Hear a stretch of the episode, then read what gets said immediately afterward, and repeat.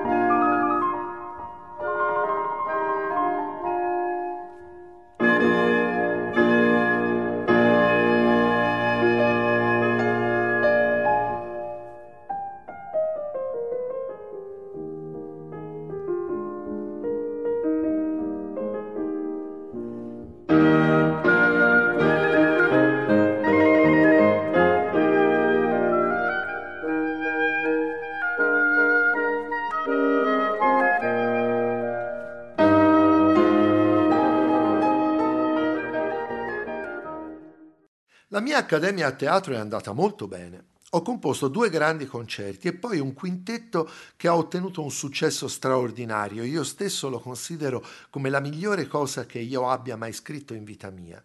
È scritto per un oboe, un clarinetto, un corno, un fagotto e il pianoforte. Eh, avrei voluto che voi aveste potuto sentirlo e come è stato ben interpretato. Così scriveva Mozart al padre il 10 aprile 1784, commentando un concerto che si era tenuto al Burgtheater il primo aprile. Abbiamo infatti ascoltato in apertura di trasmissione proprio l'introduzione lenta e l'inizio del primo movimento del quintetto per pianoforte e fiati K452 di Mozart, nell'interpretazione di James Levine al pianoforte e dell'ensemble Wien Berlin. Del diretto discendente beethoveniano di questo brano, il quintetto in Mi bemolle maggiore opera 16, non conosciamo l'autografo, ma sappiamo, grazie agli abbozzi che si sono conservati, che esso fu completato a Berlino al termine dell'unico viaggio veramente importante compiuto da Beethoven, che lo aveva visto passare tra l'altro attraverso Praga. Il brano fu pubblicato solo nel 1801 e questo spiega tra l'altro perché esso rechi un numero d'opera più alto di quello del trio opera 11 che ascolteremo nella seconda parte della trasmissione e che in realtà è successivo. La prima esecuzione con lo stesso Beethoven al pianoforte si era invece tenuta il 6 aprile 1797, 13 anni dopo quella del quintetto di Mozart, nella sala da concerto del cuoco della corte imperiale Ignaz Jan, grande patrocinatore di eventi musicali. Quando fu pubblicato, il quintetto di Beethoven uscì in una doppia versione, come quintetto per pianoforte e fiati e come quartetto per pianoforte e archi. Sappiamo che presso Jan era stata eseguita la versione per quintetto, ma non è questo l'unico elemento a consentirci di stabilire che quella e non il quartetto era la versione originale. Intanto, qui l'omaggio al modello mozartiano è particolarmente evidente, non tanto come vedremo nei contenuti musicali, quanto piuttosto nella confezione, per così dire, del prodotto. Inoltre, al momento della stampa, il brano fu dedicato al principe von Schwarzenberg, un mecenate d'origine boema che apprezzava molto Beethoven. Costui, grande appassionato di musica, oltre ad aver ospitato nel proprio palazzo viennese le prime esecuzioni assolute della creazione e delle stagioni di Haydn, rispettivamente nel 1798 e nel 1801, era noto perché patrocinava un'apprezzatissima Harmonie Musik, ossia un'orchestra di strumenti a fiato. Infine, più di un osservatore ha notato che le differenze tra le due versioni sembrano decisamente deporre a favore di un intervento successivo nel caso del quartetto. Siamo insomma di fronte a uno di quei casi molto frequenti alla fine del Settecento nei quali un compositore ammetteva una doppia versione più che altro a beneficio dell'editore, che in questo modo poteva ampliare il ventaglio dei propri acquirenti. Il quintetto di Mozart è davvero, come pensava il suo autore, un grande capolavoro, certo per nulla inferiore ai due concerti per pianoforte che erano nati per la stessa occasione e che oggi recano i numeri di catalogo K450 e 451. Non era dunque facile per Beethoven raggiungere il modello. In questa trasmissione, che deve lasciare spazio anche al trio con clarinetto opera 11, anziché proporre un ascolto integrale del quintetto beethoveniano, che peraltro, come il suo corrispettivo mozartiano, si ascolta piuttosto spesso anche sulle frequenze di questa emittente, ho preferito suggerire un confronto tra passi analoghi dei due quintetti per mostrare come l'aderenza di Beethoven al modello non abbia impedito la realizzazione di un brano stilistico stilisticamente già molto personale e almeno in qualche caso decisamente proiettato in una dimensione diversa da quella che aveva visto nascere il capolavoro di Mozart. Avendo dunque in mente l'inizio del quintetto mozartiano che abbiamo ascoltato in precedenza, ascoltiamo ora l'analogo passaggio di Beethoven, ossia l'introduzione lenta e l'inizio del primo movimento del quintetto in Mi bemolle maggiore, opera 16, per pianoforte e fiati. Si noteranno subito alcune differenze vistose, a cominciare dal carattere fortemente assertivo dell'introduzione lenta, con i suoi accordi che riconducono alla dimensione militare il complesso degli strumenti a fiato, laddove Mozart lo aveva evidentemente piegato a finalità maggiormente liriche. Si noti infine lo stacco netto tra l'introduzione lenta e l'inizio del primo allegro, laddove Mozart aveva preferito costruire uno dei suoi magici passaggi pianistici di raccordo. thank you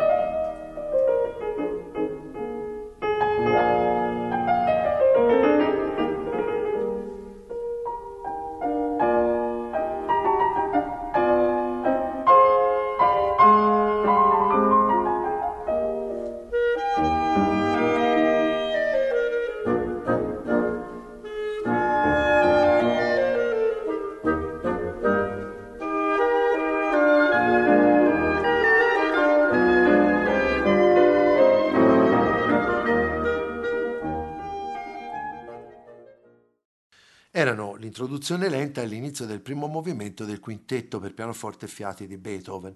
La sezione centrale di questo primo movimento, destinata all'elaborazione tematica, è in entrambi i casi piuttosto breve, come si conviene a una composizione da camera che appartiene comunque, per quanto alta fosse l'opinione che Mozart ne aveva, a un genere non dei più elevati sul piano dell'impegno compositivo. Tuttavia è proprio qui che le differenze tra Mozart e Beethoven vengono fuori in maniera vistosa. Di fronte alla necessità di sbrigare la sezione intermedia in maniera piuttosto rapida, Mozart sceglie una soluzione di elegantissima semplicità, facendo fluttuare l'inizio del tema principale fra diversi livelli tonali e creando così un'aspettativa che si scioglie solo al momento in cui il tema stesso ricompare nella sua configurazione originaria.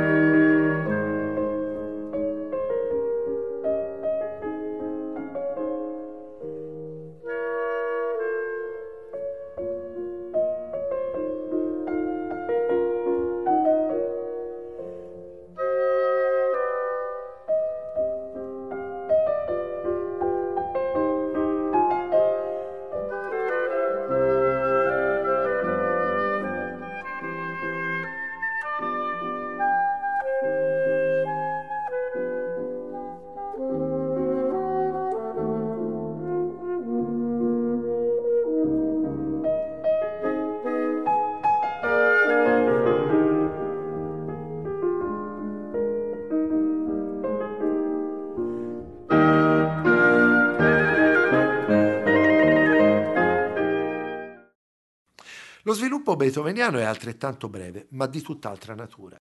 Qui Beethoven non si lascia sfuggire l'occasione per far ricorso al modo minore, in maniera da creare un passo di notevole intensità che abbandona il clima disteso della composizione, il quale verrà recuperato soltanto al momento della ricomparsa del tema nella sua versione originale. Questo passo è senza dubbio uno dei momenti nei quali Beethoven ha impresso con più forza la propria personale cifra stilistica al quintetto.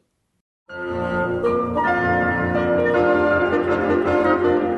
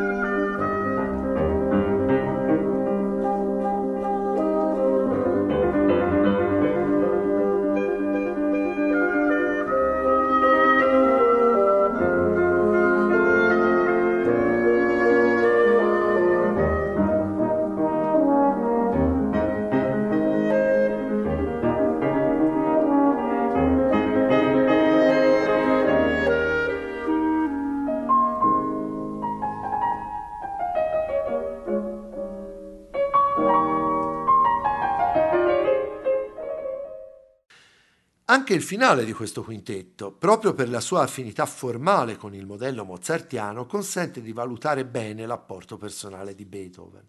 In entrambi i casi siamo qui in presenza di un rondò, nel quale il tema principale del ritornello trascolora in un tema secondario alla maniera dei tempi di sonata attraverso una transizione. Ecco come si presenta il tutto nel quintetto di Mozart.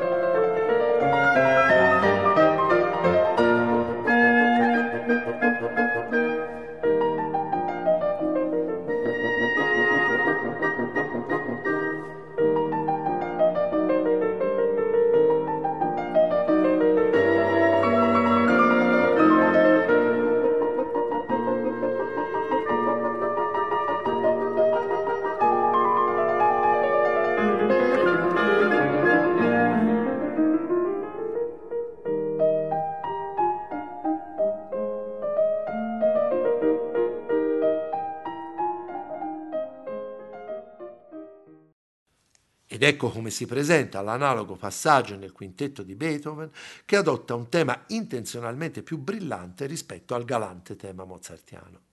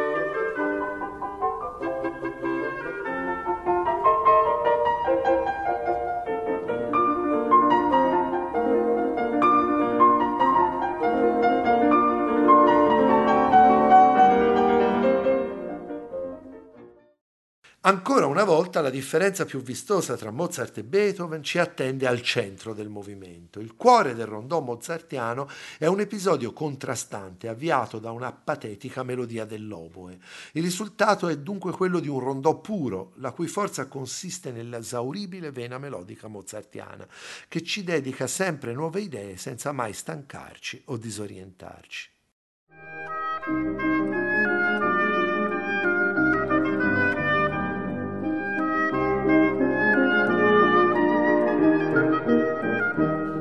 Thank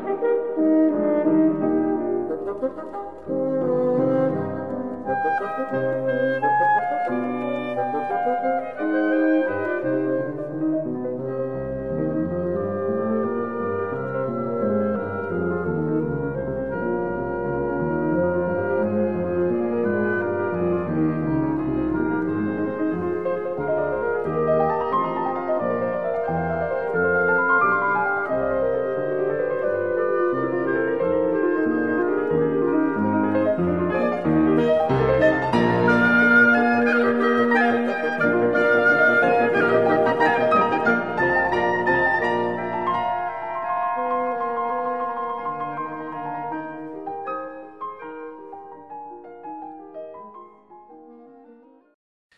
Era l'episodio centrale del rondò conclusivo del quintetto per pianoforte fiati di Mozart che, come in tutti gli altri casi mozartiani, era affidato a James Levine e all'ensemble Wien Berlin.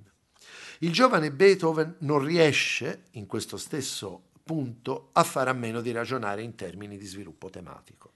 Il cuore del suo finale è costituito non da un episodio contrastante come nel caso di Mozart, ma da una sezione nella quale il tema principale viene elaborato in maniera drammatica, dopo essere stato ancora una volta trasfigurato nel modo minore, trasformando il carattere ritmicamente vigoroso del tema in un gesto decisamente perentorio.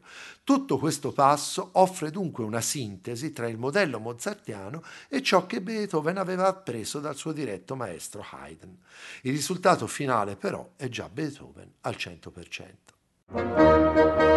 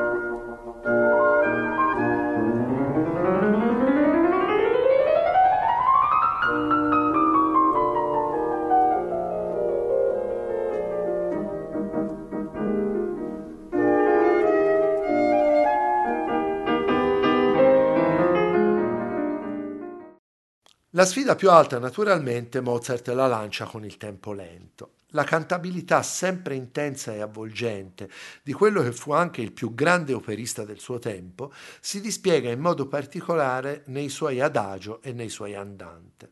Se ne potrebbero citare a Iosa, dai concerti per pianoforte K467 e 488 al concerto per clarinetto K622, risalendo ancora più indietro nel tempo e sempre per rimanere alla letteratura concertistica, come non ricordare inoltre l'incantevole secondo movimento del concerto per flauto e arpa.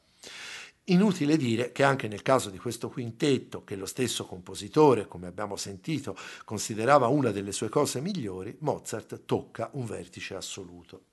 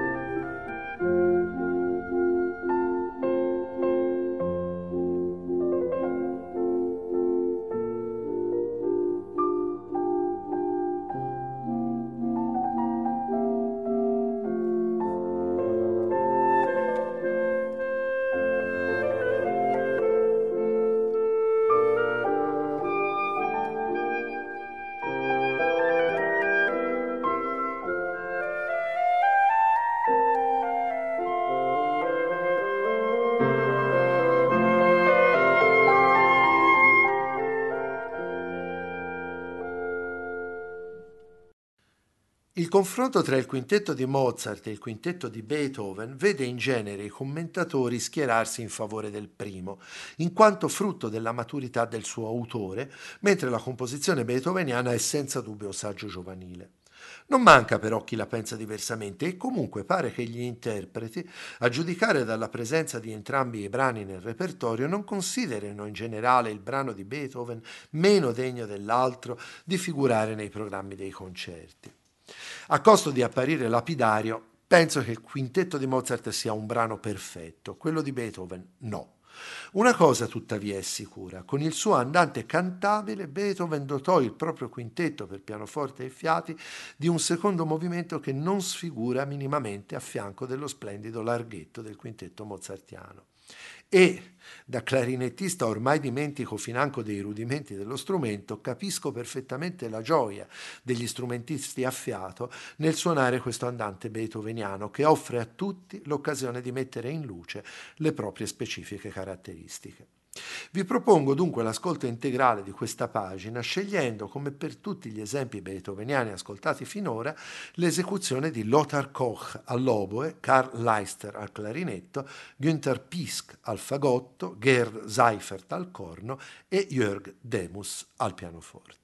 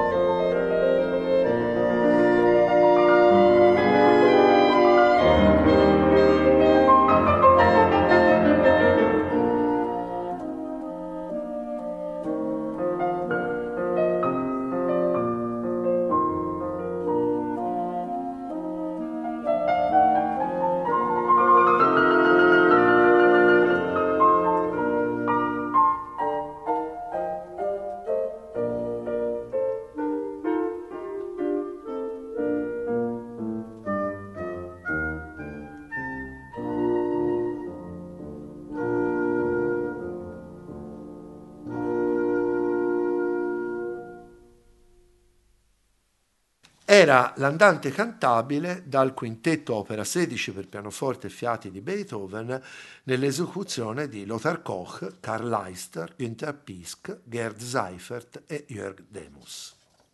Priach'io l'impegno magistral prenda, far duo merenda, far duo merenda. Priach'io l'impegno magistral prenda, faccio merenda, faccio merenda. Priach'io l'impegno magistral prenda, far duo merenda, faccio merenda. Priach'io l'impegno magistral prenda, faccio merenda, far vuo merenda.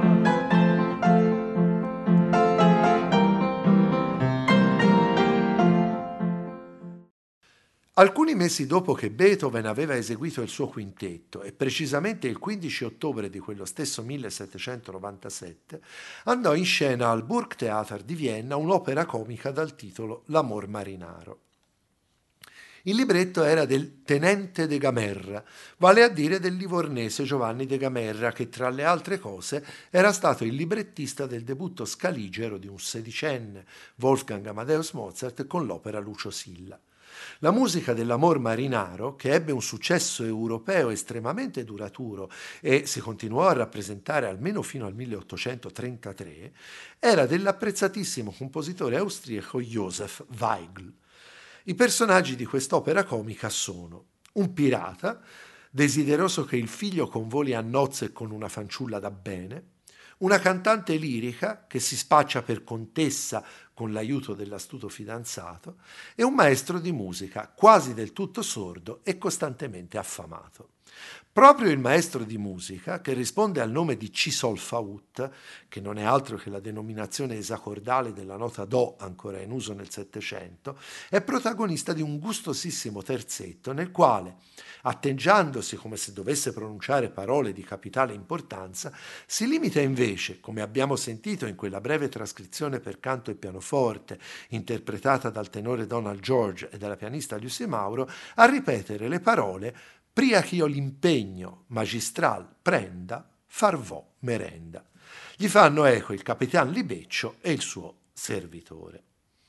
La melodia di questo terzetto divenne immediatamente popolarissima, divenne insomma una canzonetta in voga, un vero e proprio Gassenhauer, termine tedesco che ha dato il sottotitolo al trio di Beethoven per clarinetto, violoncello e pianoforte opera 11.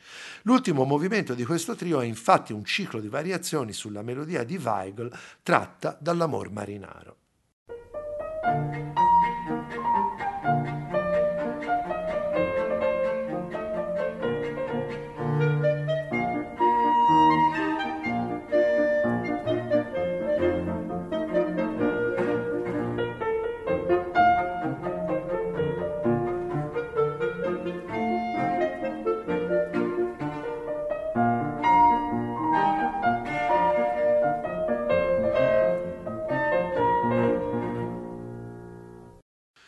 Questa melodia peraltro fu utilizzata da tantissimi altri compositori, fino a Niccolò Paganini, che ne fece a sua volta l'oggetto di uno dei suoi rocamboleschi cicli di variazioni.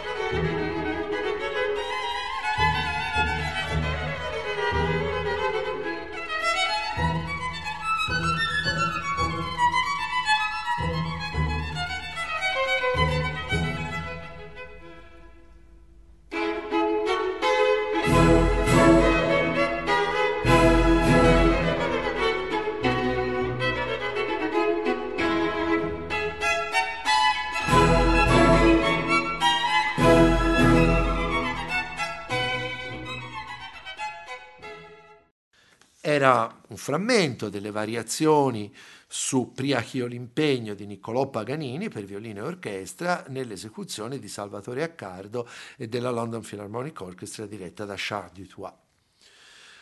Non si pensi tuttavia che Beethoven, per il fatto di aver impiegato quella canzonetta di strada, quel Gassenhauer, avesse profuso in questo brano poco impegno.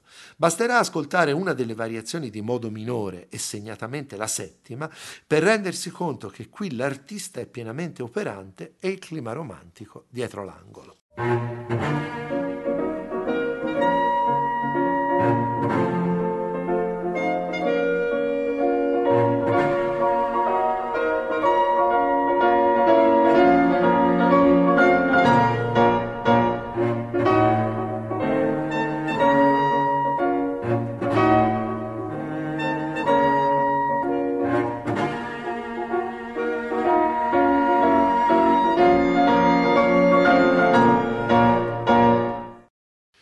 Del resto, che Beethoven ritenesse importante questo suo brano lo dimostra anche la scelta della dedicataria. Si trattava della contessa Wilhelmine von Thun-Hohenstein, una delle mecenati di musica più in vista di Vienna. La contessa, parente di quel conte Wallstein che aveva raccomandato Beethoven a Vienna, divenne anche la suocera di due dei più importanti amici e sostenitori di Beethoven, ovvero il conte Rasumowski e il principe von Lichnowsky.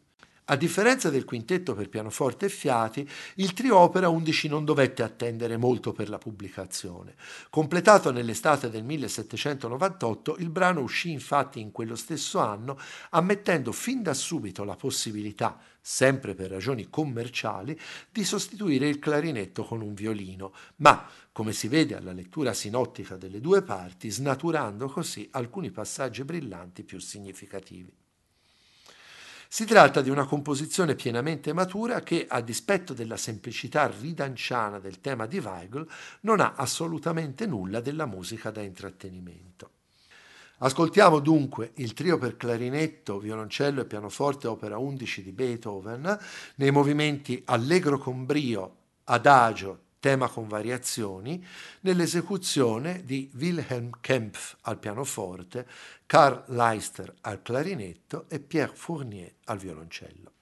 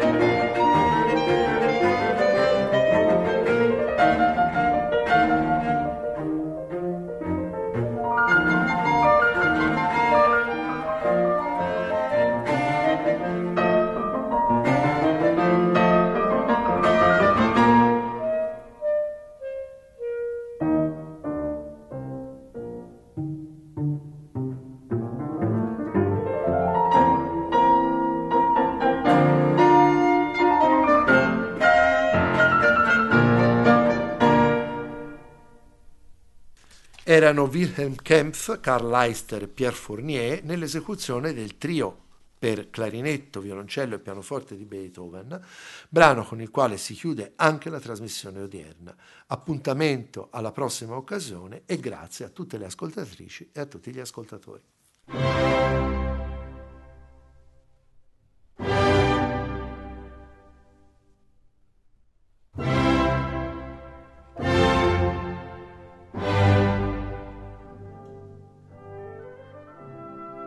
Abbiamo trasmesso Beethoven 250 e gli uomini salirono verso la luce. Progetto di Alberto Battisti e Luca Berni. Pianoforte, archi, fiati. Il quintetto Opera 16 e il trio Gassenhauer. A cura di Marco Mangani.